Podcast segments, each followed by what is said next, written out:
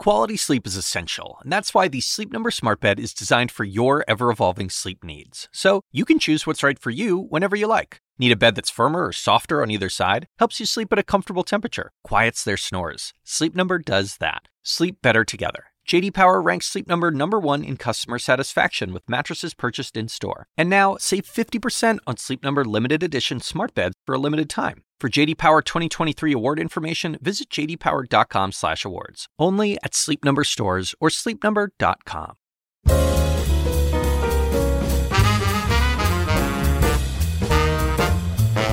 And now, from the University of Chicago Institute of Politics and CNN, The Axe Files, with your host, David Axelrod. Jim Clapper spent 50 years in service of this country, first in military intelligence and then moving up the chain to Director of National Intelligence. He's served during some of the most sensitive challenges we've faced in recent history, including the 2016 election when the intelligence community uncovered evidence of Russian interference in our election. Now he's a passionate advocate for confronting the Russian challenge and getting to the bottom of what happened in 2016 and has drawn the constant ire of President Trump and his supporters. Jim Clapper just published a book called Facts and Fears Hard Truths from a Life in Intelligence, and he sat down with me recently on a visit to the University of Chicago's Institute of Politics. Jim Clapper, it's so good to have you here. I know you're on a on a national tour now. Surprisingly to you, you say. Yeah. Not. Uh, I, I, told you that when uh, uh, I, I, I, first made your acquaintance when I was an aide to the president. We were in some meeting together, and I would have said you were the least likely guy to be doing a national book tour or becoming a television personality. But events have thrust you into that place. Well, first, David, uh, thanks for having me. It's great to be here, and you're, you're exa- I would have agreed with you uh, had you said that to me. Um, and what brought me here? Well, uh, I, have seen a lot of bad things in 50 plus years in intelligence, but uh, never anything that upset me as much as watching what the Russians uh, did in the run up to our 2016 election. And I decided uh, after that that uh, I'd been urged by people to write a book, mainly just to record the living through 50 years of intelligence community history. but the real catalyst for uh, putting aside my fears, uh, to draw a line from the book, was that, and uh, I decided it was uh, actually out of sense of duty, I think more than anything, to convey what I learned as much as I could uh, to as much of the public that was interested and would pay attention. Which turns out uh, to be a lot of people are interested in this, as they should be. They're also interested in you. And I want to start uh, with a little bit of your own personal history because you you came by intelligence.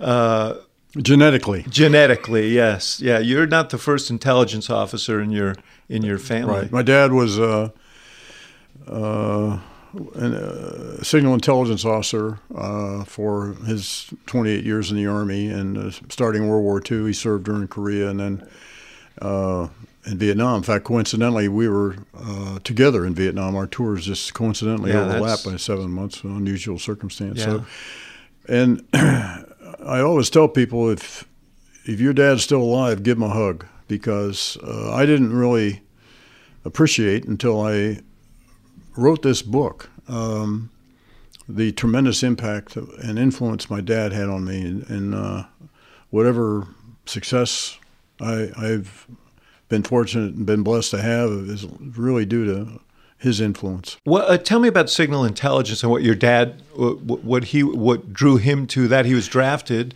in, in World he, War II. He was drafted and uh, uh, went to officer candidate school, and you know, when the war ended, most everybody demobilized, took off the uniform, and he, for whatever reason, got caught up in in the work work of uh, signal intelligence, and that. Explain what that is for those profoundly shrank after World War II. Well, basically, what signal intelligence is is the collection, interception of uh, communications, messages, not necessarily intended for you as a recipient, and the purpose is to uh, glean and, uh, useful intelligence. In World War II, it was uh, may have been the heyday for signal intelligence because it had it was kept very secret, and it had a huge impact on the outcome of the war because of the great insight we gained by breaking into both Japanese and German communications. And uh, anyone saw the great film, The Imitation Game, would uh, would uh, in the British breaking of the Nazi codes would be. Well, there's a story about you know the Enigma machine, and of course Bletchley Park, yes, which right. was the that's actually kind of the origin of a the, the very special intelligence relationship that yet pertains between the United Kingdom and the United States, and it it goes back to that early those dark days of World War II and the, the tremendous impact that uh, our uh, cryptologic uh, people uh, and the things they were able to do in both both theaters of war, both against the Germans and the Japanese. And he became so he became deeply interested. in He did, and uh, decided to stay in the army and continue. Uh, and of course, that was kind of tough in the peacetime army after World War II. It shrank, and uh, the pay wasn't very good. And my dad, uh, I think he was a first lieutenant for about six years, something like that. So it was tough doing it. So he was he was clearly uh, captured by it and, and dedicated to it. And uh, somehow over the years, uh, I, I that got passed on to me. You moved around quite a bit, as military families do. We did. Uh, my mother and I were on the first uh, one of the first boatloads of dependents to go anywhere after World War II, and um, it was kind of primitive in those days. And I remember we uh, on the my dad's duty station was in Asmara, Eritrea, on the east east of of Africa. Very small U.S. Army SIGINT post there. And so it took us eight weeks to go from Fort Wayne, Indiana, uh, where my mother and I were, to Asmara, and we spent two weeks in the Brooklyn Navy Yard while they tried to figure out what what shots to give us. Then we finally sailed on an old troop ship and went to uh, Leghorn, Italy, and uh, we're sailing in the harbor and hit a mine left over from the war, which blew a rudder off the ship. And I still have very distinct memory of being hustled up on deck with my mother and uh, lifeboats being lo- lo- lowered, and I had a huge life jacket on, way too big for me that my mother was holding on to. so were, you, were you scared or or yeah, or I was thrilled? pretty. I was pretty frightened. My mother was trying to be cool about it, uh, but she, she had to have been very frightened by it. But uh, the crew uh, reacted, and uh, the ship didn't sink. They towed us into the harbor and repaired the rudder, and we went on and eventually landed in Alexandria, Egypt, and found our way down to uh, Asmara, Eritrea. I I read interesting. Uh, you you lived in Philly, and uh, you uh, cracked the code on Oh, yeah. uh, on what the on, on on public safety communications on your TV set. Yeah, this uh, the story. I was about. I was 12 years old. This is my line here. Is this is when I first knew I was going to be an intelligence officer. So we were on a, a change of duty stations. We left Japan, northern Japan, on the northernmost island Hokkaido in 1950 in the summer of '53, and my dad was being assigned to Fort Devens, Massachusetts. So typically in many military families, certainly in ours, uh, my parents would drop my sister and me off at one of the grandparents, go ahead to the next duty station, find a place to live, get set up, you know, unpack the household goods and all that, and then come back as a us. So that's what they did in the summer of '53. We just come back from Japan, and so they dropped us at my grandparents in Philadelphia. And so the standard line in uh, for grandparents, is, of course, is to spoil grandchildren. I'm doing that myself now. I have four Yeah, grandchildren. I, I applaud that as a grandparent. So, uh, the big thing, uh, the big thing in the day was television, which was a a big novelty. And my grandparents had a television in their house. We didn't have television in Japan in those days, and in the early '50s. So this was really a novelty to me. So they allowed me to stay up as late as I wanted, watch as much television as I wanted. It was great. So one night, one Friday night, I, uh, I watched a movie, and the movie ended, and I was going to do the equivalent of what we'd say today is surfing. Except in those days, you had to go up and actually turn the dial on the on the TV. and there's only four channels. So I was turning the channel between Channel 4 and Channel 5 in Philadelphia, and I heard talking on the television. And no picture. That was strange. So I just stood there for about 10 or 15 minutes, holding on to the selector dial, keeping it between Channel 4 and 5. And I finally figured out it was the Philadelphia Police Department dispatcher. Well, in those days in Philadelphia, there's a lot of murder and mayhem on Friday and Saturday nights. So this is really interesting stuff just to see how the police reacted to these calls for domestic disturbances and shootings and uh, run, runaway kids and uh, cars they're chasing and all that. It's just interesting more interesting to, than the other four interesting stations. To listen to it. Yeah. So I, I ran out to the kitchen. I got tired of holding it. I got, got some toothpicks and stuck the toothpick in the selector dial. So I guess I hacked my grandparents' TV set. So then the next night I got a map of Philadelphia, and I from my grandfather city map. I started plotting out where the calls went, and then you know how the police use ten codes. Yeah. So I started listening to them, figuring out what they were, and I, I got a set of three by five cards. I guess that's we'd call it metadata today. and I started keeping records on this, and so pretty soon um, I could figure out just by the way they dispatched police cars what the police district boundaries were, and and uh, I also figured out the high crime areas. And I figured out how just how the Philadelphia Police Department is organized and operated, just by listening. And so I kept, I kept all these records and I had my map and all that. So about three weeks later, my mom and dad come back to pick up my sister and me. And my dad just sort of casually make conversation. Said, "Well, hey, what have you been doing this summer?" So I whip out my map and my three by five cards, and I gave him about a 20 or 30 minute discourse on the com- on the complete rundown on how the Philadelphia Police Department is organized and operated. And you know, it was 65 years ago, but I'll never forget the expression on my dad's face. He said, my God, I've raised my own replacement.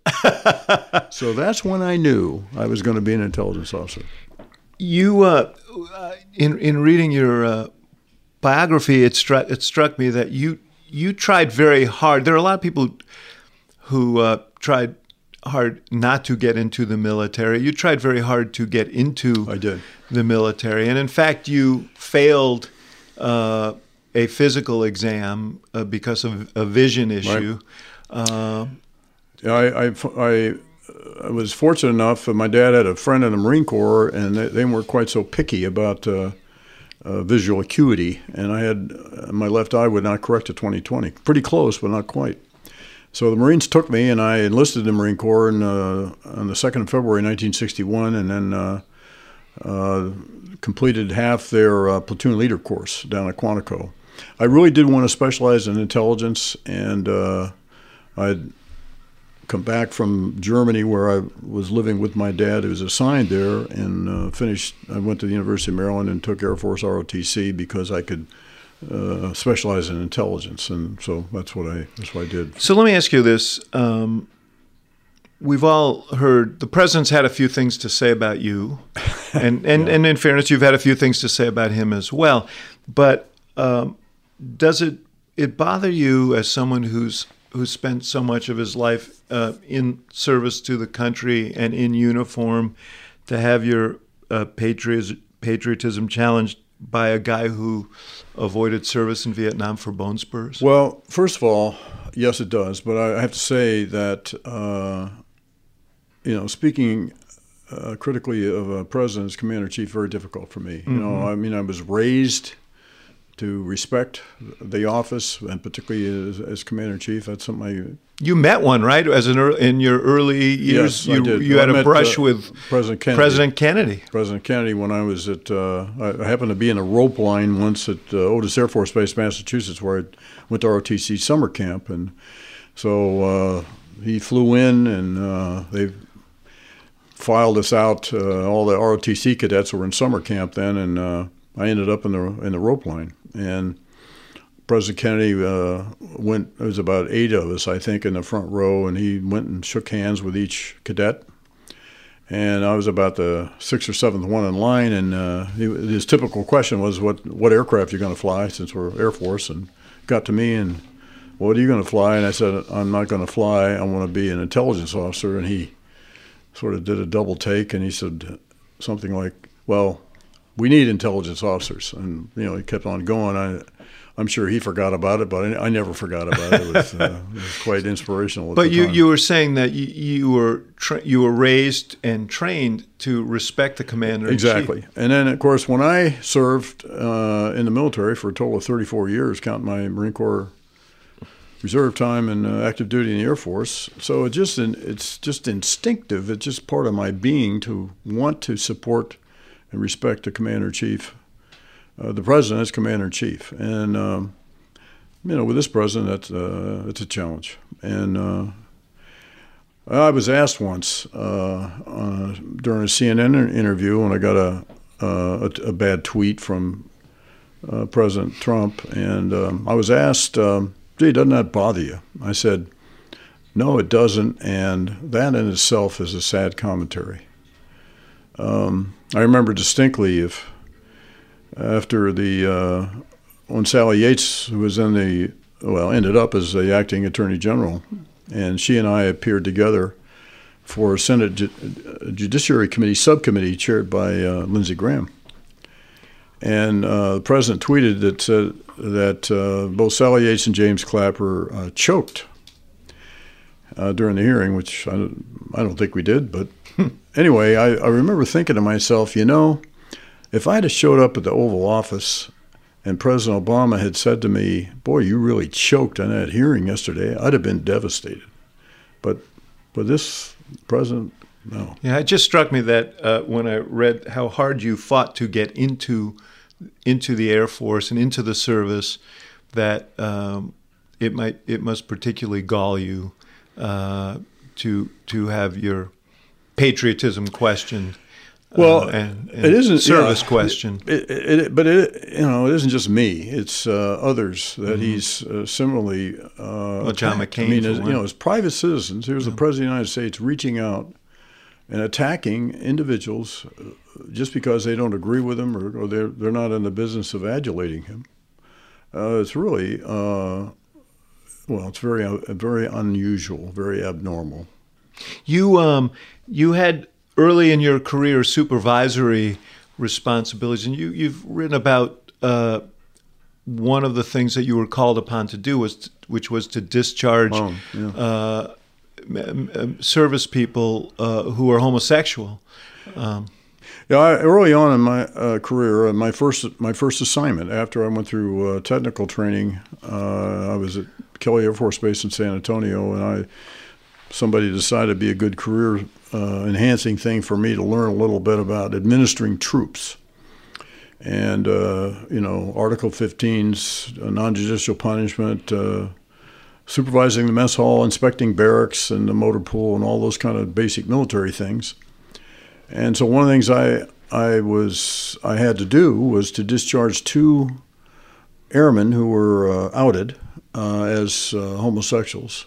And in the day, there was no choice. You were discharged automatically, and the best you could hope for was a general discharge, if not dishonorable. And I remember at the time, I mean, I was just, I was a first lieutenant. I was a cog in the big machine. Here's the rules and, you know, process the paperwork. And I just remember then, this is, you know, 60, 1964, 65, what a waste that was and what an injustice uh, it was. And sometime later on, I, I, I, uh, I think I had, I had a chance to atone for that. And, uh, um, you know, the military has always been uh, an, an, institution of social change, and uh, I think the the graceful way the military uh, openly accepted uh, gays uh, was a phenomenal achievement, and it speaks volumes about uh, what a great institution the military is for this country. I was in the room, perhaps you were too, when President Obama signed an end to the Don't Ask, Don't Tell policy, and it, the, the, person who got the biggest ovation in that room was Mike Mullen, the chairman exactly. of the Joint Chiefs of Staff. It was really one of the most moving experiences exactly. I had when I was uh, in when, Washington. A tremendous example of non-combatant courage was Mike's statement. I think his own statement before I think the Senate Armed Services Committee, when he highlighted what a injustice it was to force people to hide their identities just so they could serve the country. And that was a, a brave and courageous thing. And I, I cite that quote, uh, his exact quote, in, in my book. I think yeah. it, was a, it was a tremendous act of uh, leadership. You went. To, you did two tours of duty in Vietnam. You flew uh, seventy-three combat support missions in Laos and Cambodia. You um, uh, and you you rose quickly through the in the 80s through the intelligence community. In in the early 90s, uh, Dick Cheney, who was the Secretary of Defense, appointed you as head of the Defense Intelligence Agency.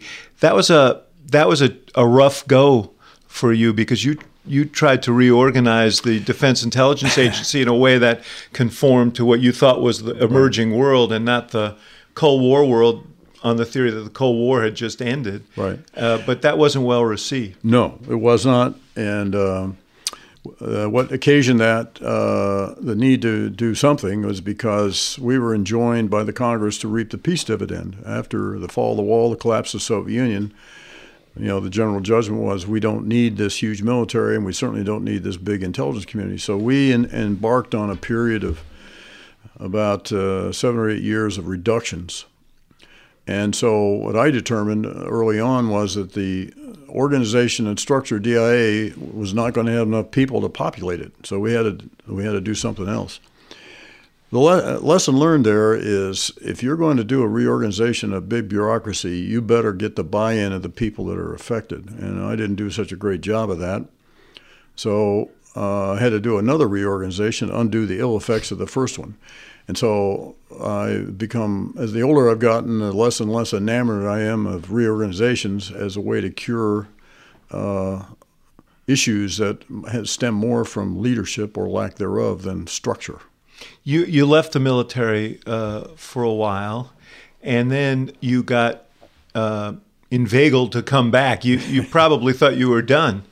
I did. I I uh, retired from the, from the Air Force in uh, uh, September 1995, and uh, was, although I was, you know, it was in industry, but basically working back for the intelligence community, and I served on the NSA advisory board for four years, and I did uh, Khobar Towers investigation and did some other things that uh, retirees typically do back for the government. And uh, in the summer of, of 2001, out of the blue, I got a call asking me if I would be willing to come back and serve as director of what was then the National Imagery Mapping Agency. And what I'd learned during my sojourn out of the government was that I just didn't get the psychic income I got from public service.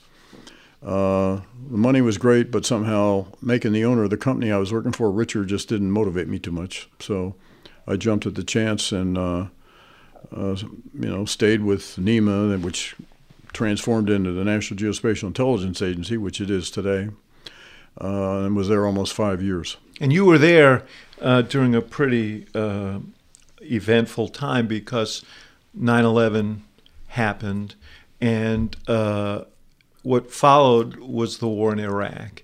And the intelligence community came under siege for that. Right. Uh, properly so, do you think? Absolutely. Uh, and I say that, uh, David, because my fingerprints were on the infamous National Intelligence Estimate uh, of uh, October 2002, which addressed uh, weapons of mass destruction in Iraq. And of course, we, as we painfully learned later, there were no weapons of mass destruction in, in Iraq. So it was a terrible mistake. Uh, what I like to point out, though, is uh, the intelligence community is a learning organization, and we went to work immediately after that to improve processes to preclude a recurrence uh, of that that NIE, and NIEs are the, at the apex of the pecking order for intelligence products, and they, they typically always go to the president and other senior policymakers. So they do have, they're important and they do have Im, Im, impact. And then NIE was used by the administration, which kind of wanted that message mm-hmm. uh, as a justification for invading Iraq. So it just shows the, the implications if you don't, if intelligence doesn't get it right. And uh, you know that the the the, the charge by those who uh, opposed the war was that the intelligence was essentially manufactured to support the political result. Well, I wouldn't say manufactured as much as uh, it shows uh, a negative example of the ne- bad impacts of, of uh, groupthink. The major change we made, though, David, that uh, which prevails yet today, is is examining more critically the veracity of the sources used to generate the the uh, analytic product, and we didn't do that. And a lot of the intelligence that key intelligence in that document was generated by a bad source, a, a bad human intelligence source. And so the practice uh, instituted, which I followed during the six and a half years I was DNI, was that every time we convene a meeting of the National Intelligence Board, which is the senior representatives of all 16 components of the intelligence community to vet and approve NIEs, the very first thing on the meeting agenda is to review the sources. If you have one one report from your organization uh, that contribute that's footnoted in that national intelligence estimate, then the agency head or uh, senior representative has to certify the veracity of that reporting. So there's a lot more discipline now in assessing the credibility of sources. And if they we learn later they go bad, you know, we pull that out of those reports. So that was among many changes we made to strengthen the process was, I think, the key one. Looking back at that, uh, how much did that decision shape uh, the future of that region, the events that we've seen since 2003, and uh, how would history have been different had uh, the intelligence been well right and and there not been this incursion? I, it's hard to know, but presumably, uh, at least that justification for uh, invading Iraq wouldn't have been there. Maybe it would have been invaded anyway. I don't know, but at least the the the intelligence wasn't the excuse or justification for it. So, if there weren't an invasion, whether it's it's a you know it's almost an imponderable about how things would would have been. Probably more stable. Mm-hmm. Um, maybe Arab Spring wouldn't have happened. Uh, there's a whole. It's hard to know, but there's a whole bunch of a sequence of events that may not have happened or would have taken a different course than they did as a result of our invading Iraq. How many? How much time have you spent contemplating that to, that that episode? Well, not just me personally, but I think institutionally, uh, the intelligence community has contemplated that a lot. And of course, there was a, a yet another another commission mm-hmm. um, that was stood up just to study weapons of mass destruction and, and, reporting, and there were a number of, I think, 76 recommendations, something like that, they made to enhance, to improve intelligence collection, analysis, and reporting on weapons of mass destruction. So, I want, I, as I say, we try to be a learning organization even when it's forced on us. I want to uh, jump ahead to um, to your. Uh, tenure as, as DNI. You, you, you did a stint as Undersecretary of Defense for Intelligence. You worked with Bob Gates right. uh, in that role. Yeah, Bob, uh, we actually go back to when uh, I served as director of DIA, and then Bob was director of CIA, and then dual had as director of Central Intelligence. And he's a friend and actually a mentor uh, of mine. And it was he who asked me to uh, come back when he became Secretary of Defense just to finish the Bush term, which would have been about 19 months. And I asked a, a, small favor of him if he, I said you could probably ease this for me at home if you call my wife, which which he did, and then he, he recounted that in his book, which mm-hmm. was a little embarrassing. But anyway, the 19 months turned into three and a half years because unprecedented thing happened when President Obama uh, a Democrat asked Bob Gates, a Republican, to stay on as Secretary of Defense. Never happened before, and it, it was a great choice, a great decision. I, I great admiration, respect, uh, and esteem for Bob Gates. So the 19 months that I promised my wife turned into three and a half years, and I thought, well, and my plan was when Bob walked out the river entrance of the Pentagon, I was going to fall on about a millisecond later. And one day he summoned me to his office, and we had a little one-on-one meeting in April of 2010. And he said, uh, "You know, we we really need you to do this, uh, you know, the DNI." And I said, uh, "No." I uh, at the time I was pushing 70 years old. Now I'm dragging it. and I, big thing was I did not want to go through another uh, political confirmation as I had for uh, Undersecretary of Defense for Intelligence, which was awful. It got prolonged. I was held, and I just hated it.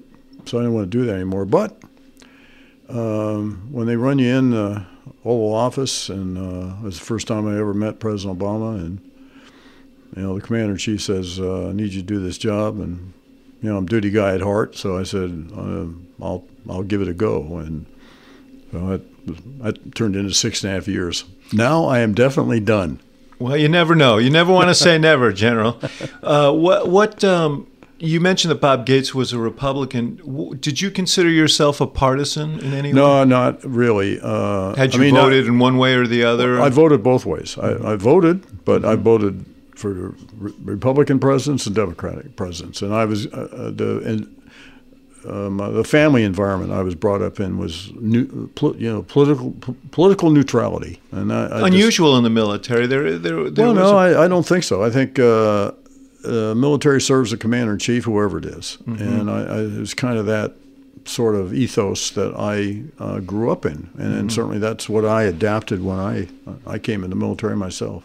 You, uh, as head of DNI, and we should say that office came into being as a result of 9/11 to promote coordination among exactly. the 17 intelligence agencies. Um, you, there were there were three things I want to ask you about, and then I want to get to uh, where we are today right. in, in 2016.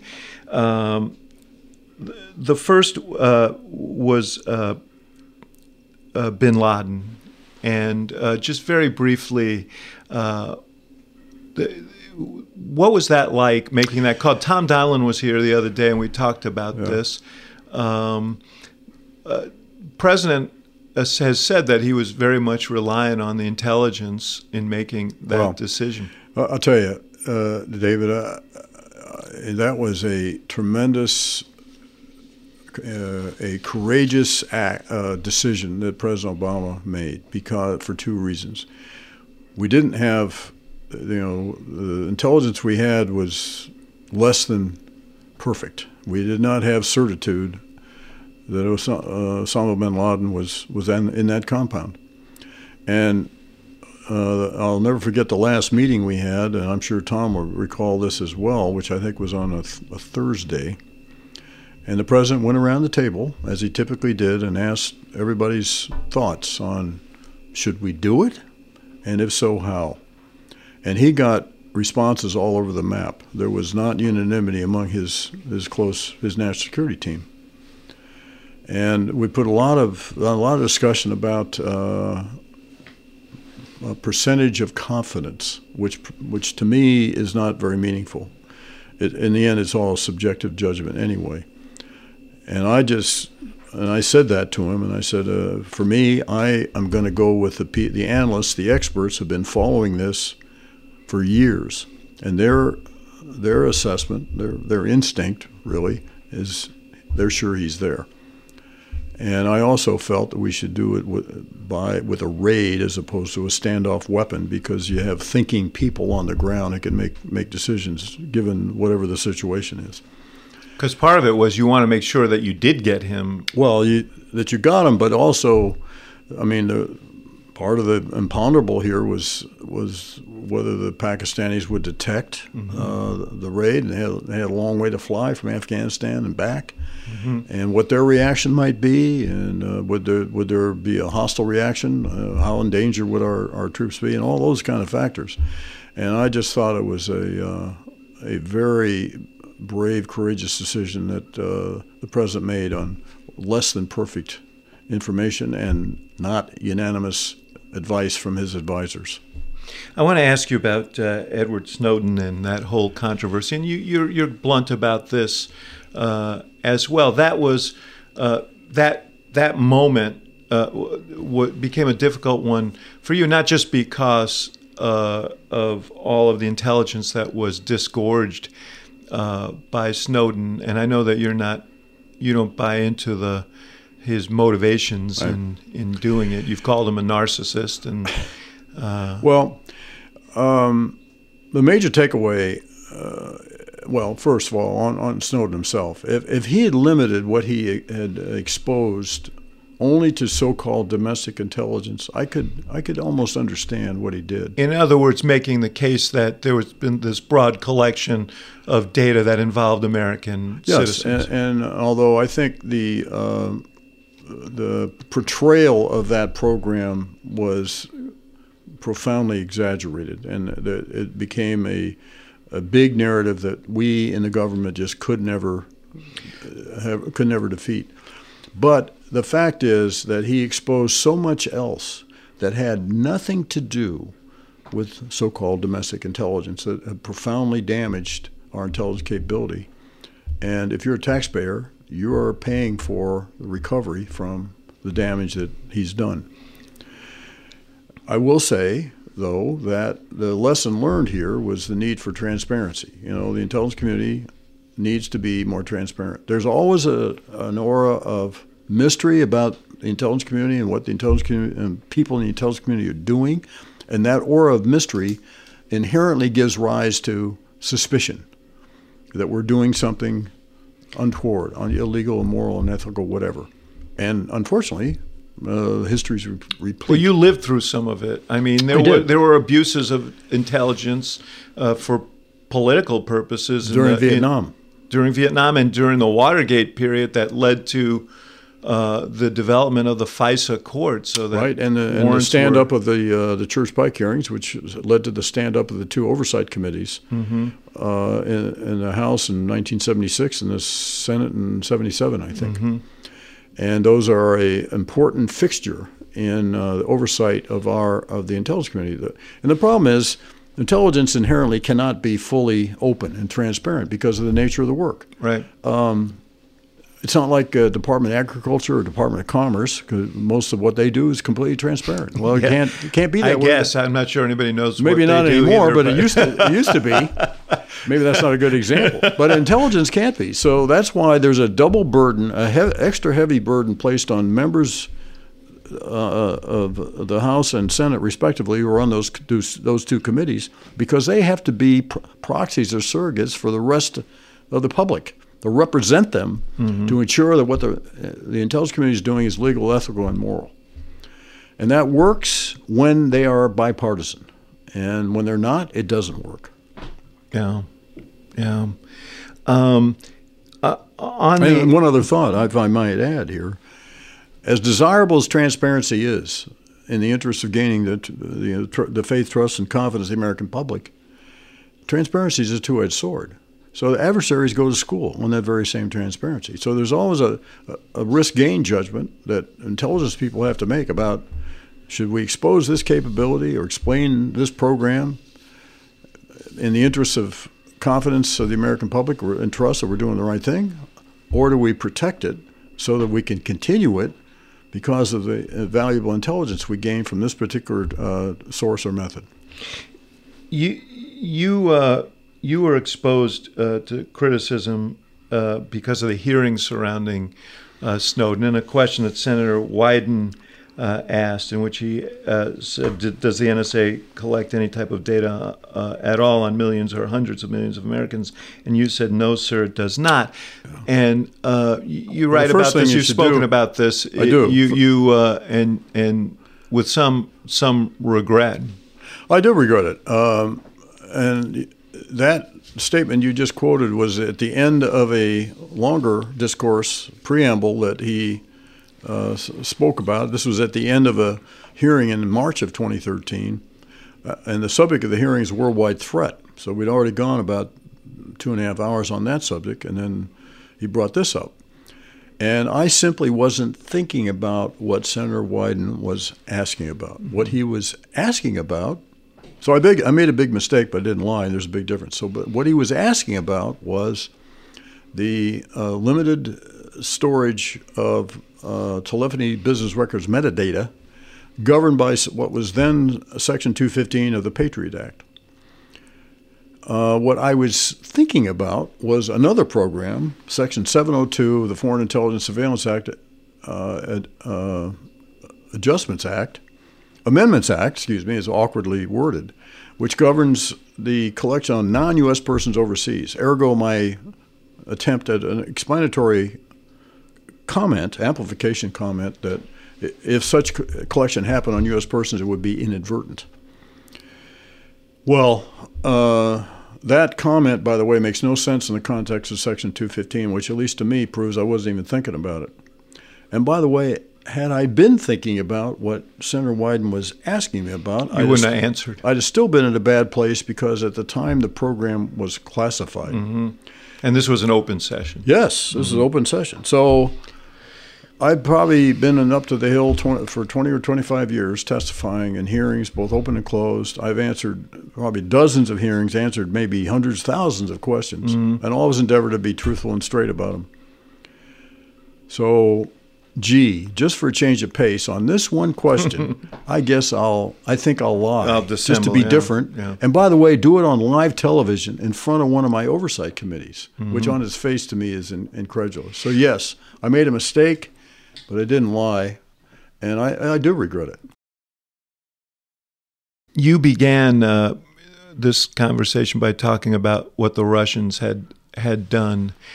Let's talk about that. And when when when did it become apparent to you what was happening in the 2016 election? You know, I've been asked that question a lot. Like, when did the light bulb come on? When, what was the exact moment when you knew this was different? Because the Russians have a long history of interfering in elections, theirs and other people's. And it goes back to at least the 60s, you know, the heyday of the Cold War, where the Russians were trying to influence our elections. But never as direct and aggressive and as multifaceted as what they did in 2016. And it just it sort of gradually unfolded. Uh, I think in the summer and fall of 16 is when it really when we got more information from more sources, we began to understand the magnitude of what they were doing. Uh, it really was it was had a visceral impact on me. I, you know, I've seen a lot of bad stuff in 50 plus years in intelligence, but nothing like this. It, it really shook me because it, this was intended to undermine the, the very fundamental pillars of our of our system. And you become more and more uh, uh, definitive over time. You believe not only what the IC uh, said at the time, which is that, uh, and in in January, that it this was a an operation that was meant to defeat Clinton and, right. uh, and, and, elect Trump. You believe that it actually uh, tipped the election. I do. And I have, I have to point out, uh, David, when this ever this topic comes up, that just to, to reemphasize that the intelligence community assessment that we produced, published on the 6th of January in unclassified form, um, uh, did not render a judgment on whether the Russian meddling had any impact on yes. the o- outcome of the elections. It's important that I say that mm-hmm. Uh, that, that that was the official no, no, that, yeah. because the intelligence community doesn't have the charter or the resources to do that. However, break break, as a private citizen, having a pretty good understanding of, of, of the massive effort that the Russians mounted the diversity of sources and social media that they used, and the number of, of uh, American voters that they reached with their message. That to me, and then if you consider that with the, the fact that uh, the election turned on 80,000 votes or so in three in states. Three states, yes. It is stretches credulity in my mind to, to, think that, that all of that had no impact on the election. In fact, I believe because it, did, it didn't have to be that many votes that the Russians swung it. You look. Uh, you've obviously. But that I have to you, add, you, you, that is a. That's a. What no, no, you're, you're, you're well opinion. disclaimed here. Informed opinion. You you um. Uh, you've looked at what they've they did. I think somewhere I read you also said that what they did was uh, very much in concert with what the Trump campaign well, was doing. What I the what I point out in the book is the striking parallelism between the themes and the things that the Trump campaign was saying and doing and what the Russians were saying and doing. It was almost like an echo chamber, particularly on the subject of Hillary Clinton. Her alleged scandals, her alleged maladies, both mental and physical. And it was striking parallelism. Not, I don't allege collusion, I don't know that. I didn't know it before I left. They the could have just watched and observed It what, could have been. what, what it the could Trump have been, but campaign it's was just doing. it's just striking. So you guys didn't know about this June 6th meeting. we did not, Yeah. which thus proving that we we didn't surveil Trump Tower as as the president alleged. What what what is your reaction to that meeting? You had Republican apparatchiks uh, uh, coming and offering material on Hillary Clinton, whether or not they produced it. They uh, and you had people in the room, Paul Manafort in particular, who were pretty sophisticated about how the Russians operated. What do you, what do you conclude from that? Well, it's it's hard to say. Uh, I don't, I can't tell whether this was kind of uh, you know the old radio show Ted Mack's original amateur hour. They just didn't know what they were doing, or they did know. Uh, in which But wouldn't a guy like they- Manafort, was- who had there- such there was an- experience in that which with the would mean an intent to collude. Now, collusion, obviously, as we all know, is not that's not a legal thing. Um, but it seemed to me that they Mm-hmm. They were good. they were interested. The campaign was interested in help from whatever quarter it came, whether it was the Russians or UAE or anybody else, and uh, it kind of contravenes our laws with respect to elections. So there, it would appear to me, as a as a layman, not not a lawyer, that there was certainly an, an intent to collude. And if the Russians, if the, if the Russian interlocutors at that meeting came across with dirt, so called, on Hillary Clinton, I, it looks to me they would have accepted it. Um, you you, you and know by my, the way, the, the president himself, as a candidate, exhorting the Russians to go out and find the 30,000 missing emails is, again, uh, I thought, a, a public exhortation to collude. What did you see? What did you think when you saw that? Well, I thought it was awful. I, I just thought it was just completely inappropriate for a candidate for the office of President of the United States to call on an adversary to help him publicly, to help him with his campaign. Um, you know Mike Flynn. I do. Uh, you were uh, actually a colleague and a support of his appointment as head of the Defense Intelligence Agency. Uh, what do you make of what's happened since? Well, first, uh, it's only appropriate to uh, acknowledge and salute Mike's long service in, in the Army. He was a great military intelligence officer. I uh, helped officiate at his promotion ceremony to three stars in the Women's Memorial, a wonderful ceremony. And he worked for me for about 11 months, uh, his first job as a three star.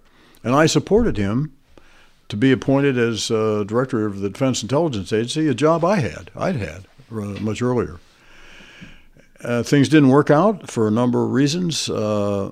Uh, both Dr. Mike Vickers, who was the, my successor as Undersecretary of Defense for Intelligence, who also has a responsibility for the intelligence agencies embedded in DoD, Department of Defense, and he had his issues with uh, Mike Flynn, and as did I, and we just agreed, mutually agreed that we need to shorten his his, his term.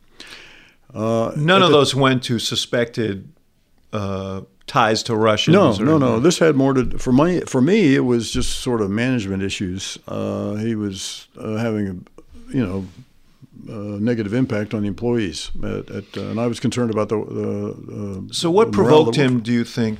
Uh, Well, I think uh, he- you know he took it pretty gracefully, and we had a wonderful send off for him uh, the following summer of, of, of 14.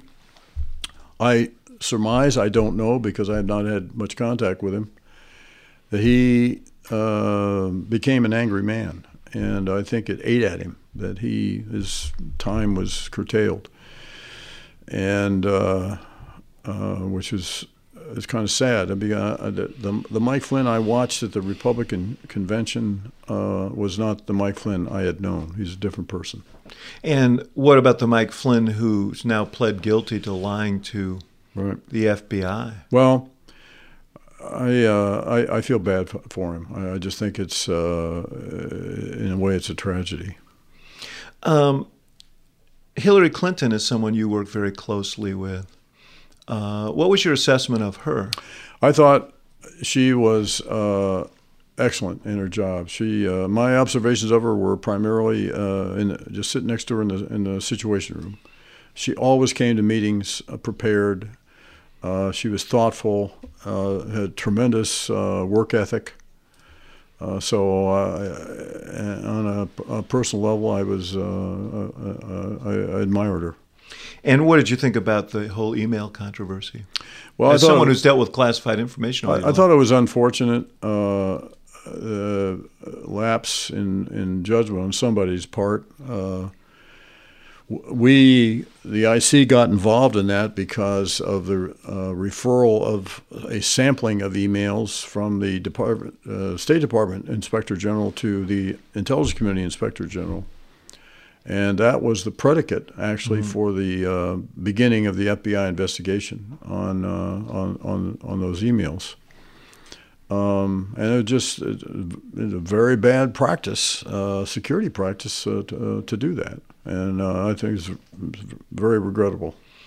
Um, the dossier that has now become famous, yes. the, the Steele dossier, um, what the, it's now been dismissed by the president and his supporters because of the salacious material in there as a smear job paid for by Democrats. That was the impetus for the FISA uh, for the FISA uh, warrant uh, on Carter Page.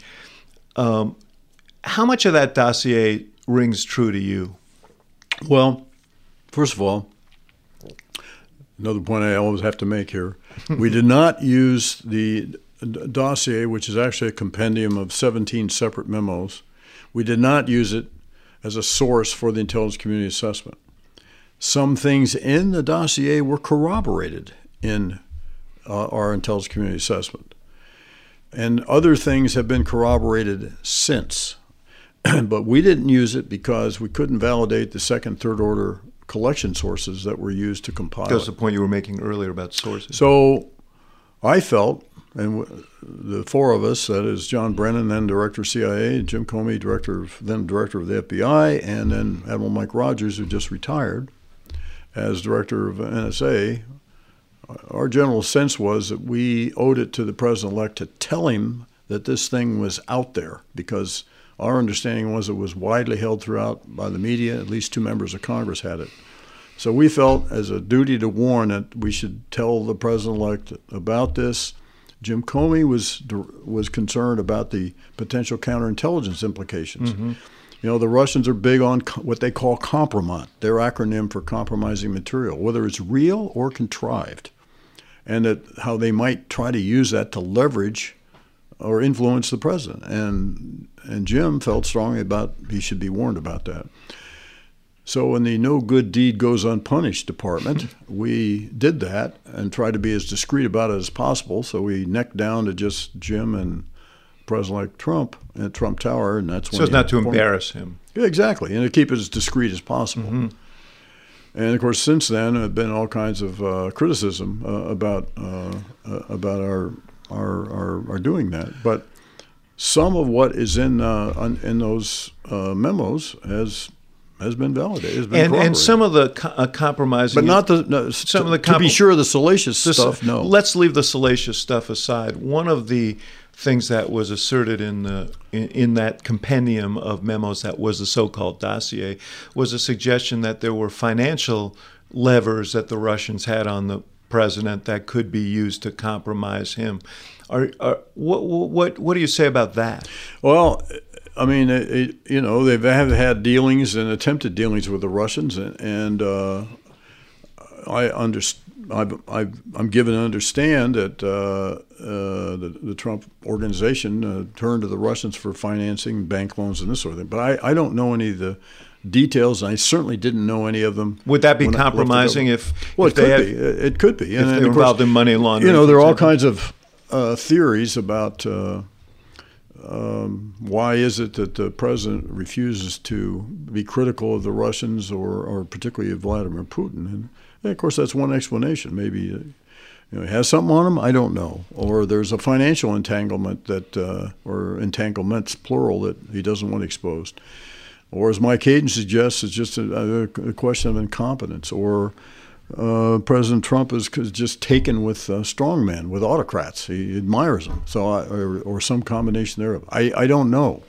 What do you make of the president's? I mean, you have been a frequent visitor to his twit, Twitter account, as we mentioned earlier. Uh, he has been brutal on the uh, on, on, all those who were involved in this probe, suggesting that it was a politically motivated right. probe. How do you react to that personally, and what impact does it have on the on the IC, on the on the Department of Justice, on the FBI? Well. Uh, it's not a good thing when the president is uh, berating and demeaning uh, these important institutions of ours.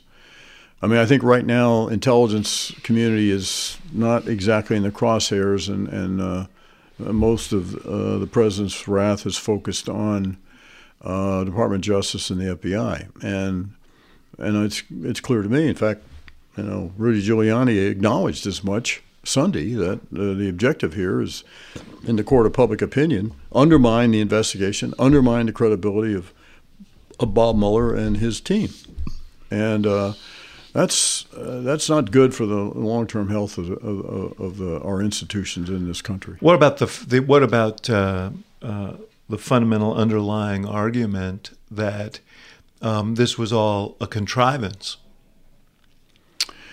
Well. Uh, I mean, I, I, ask, you, know, you, I often, ask you this, David. I've often thought about you know if it hadn't been for President Obama tasking us to do that intelligence community assessment, uh, I wonder what would have happened because that was the catalyst for a whole series of events that are yet unfolding, to include the establishment of the, of the special counsel. It all started with that intelligence community assessment documenting the Russian meddling. And it was only because President Obama told us to do it and also do it by, before the end of his administration and put out as much of it as possible un, un, unclassified.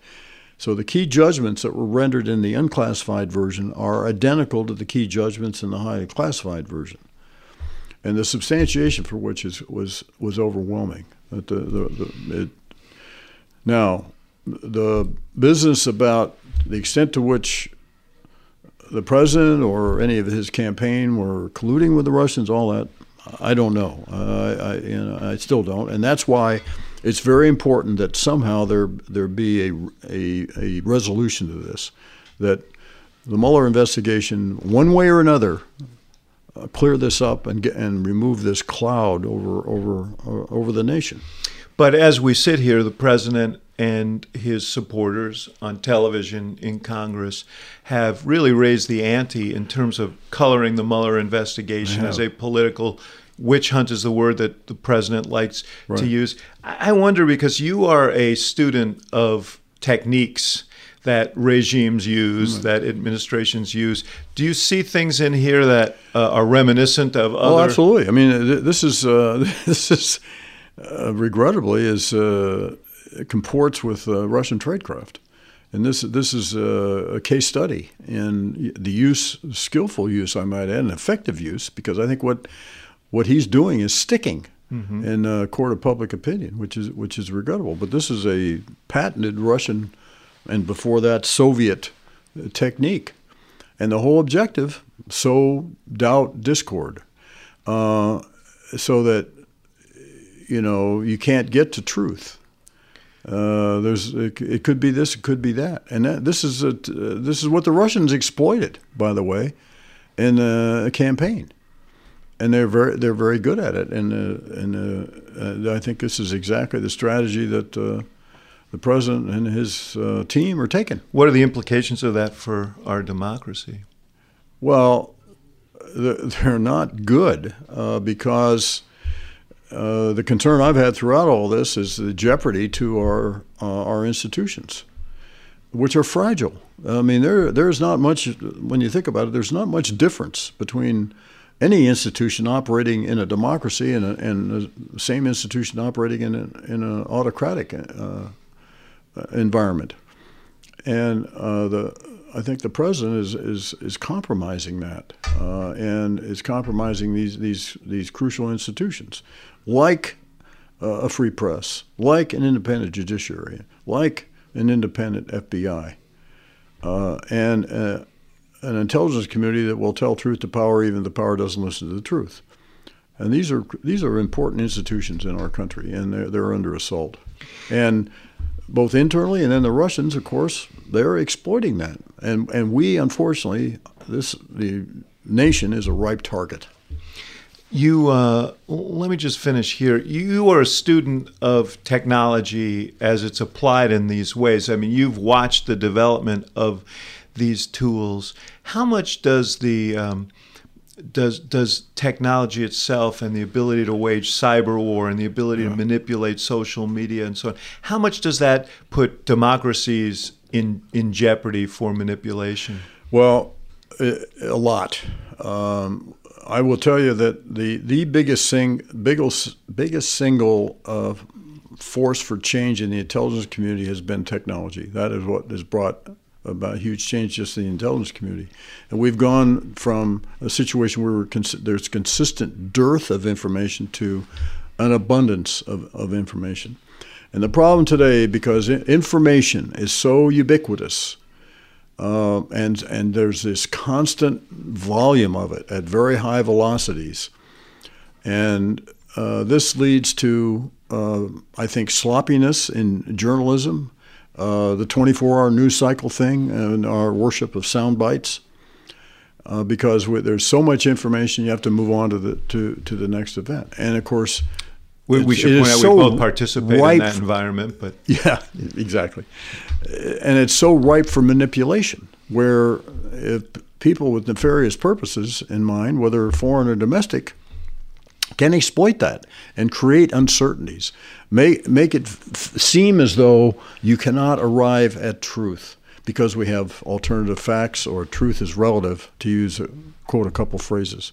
And that's very dangerous to a democracy where t- truth and facts, empirical evidence, are crucial. Those are fundamental underpinnings to a, an effective uh, and true democracy, in my opinion. In addition to Russia, uh, there are some really emergent issues in the world. China, longstanding, and right now North Korea.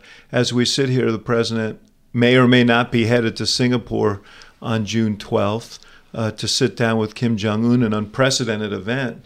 Uh, an American president sitting down with a North Korean leader. What, what how, do, how what's your analysis of the situation? Well, first, uh, this is one case where I actually agreed with something President Trump has done, and I thought his letter to Kim Jong Un was appropriate, and it elicited, uh, it got the right response, a conciliatory response from from Kim Jong Un.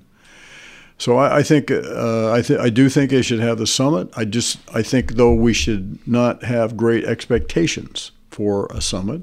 But I think there'd be great value in gripping and grinning and meeting and greeting and all that. But not to expect the, the grand bargain on denuclearization because that won't happen. Uh, but to, I think it would be a win win, mutually reciprocal on both parts to establish a regular mechanism for communicating back and forth, which could serve to maybe restrict some of the bellicose rhetoric that we've seen publicly uh, in the past. What would really be useful in this case, and, and our president's not known for this, would be for him to go on a listening tour.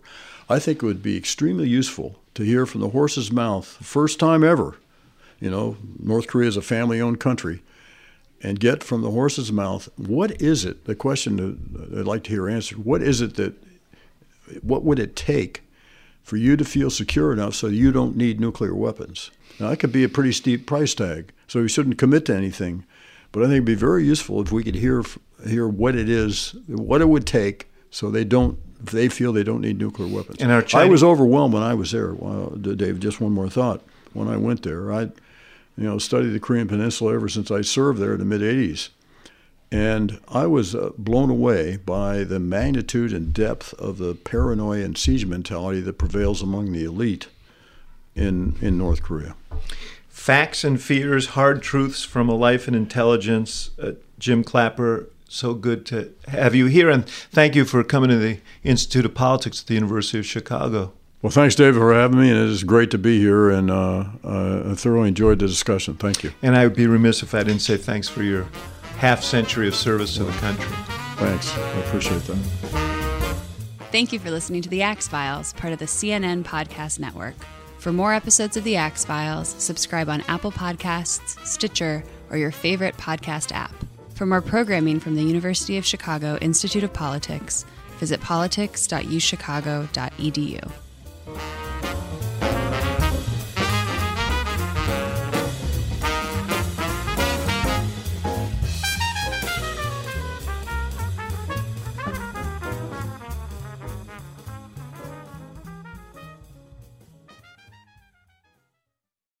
Quality sleep is essential, and that's why the Sleep Number Smart Bed is designed for your ever evolving sleep needs. So you can choose what's right for you whenever you like. Need a bed that's firmer or softer on either side? Helps you sleep at a comfortable temperature, quiets their snores. Sleep Number does that. Sleep better together. JD Power ranks Sleep Number number 1 in customer satisfaction with mattresses purchased in-store. And now, save 50% on Sleep Number limited edition smart beds for a limited time. For JD Power 2023 award information, visit jdpower.com/awards. Only at Sleep Number stores or sleepnumber.com.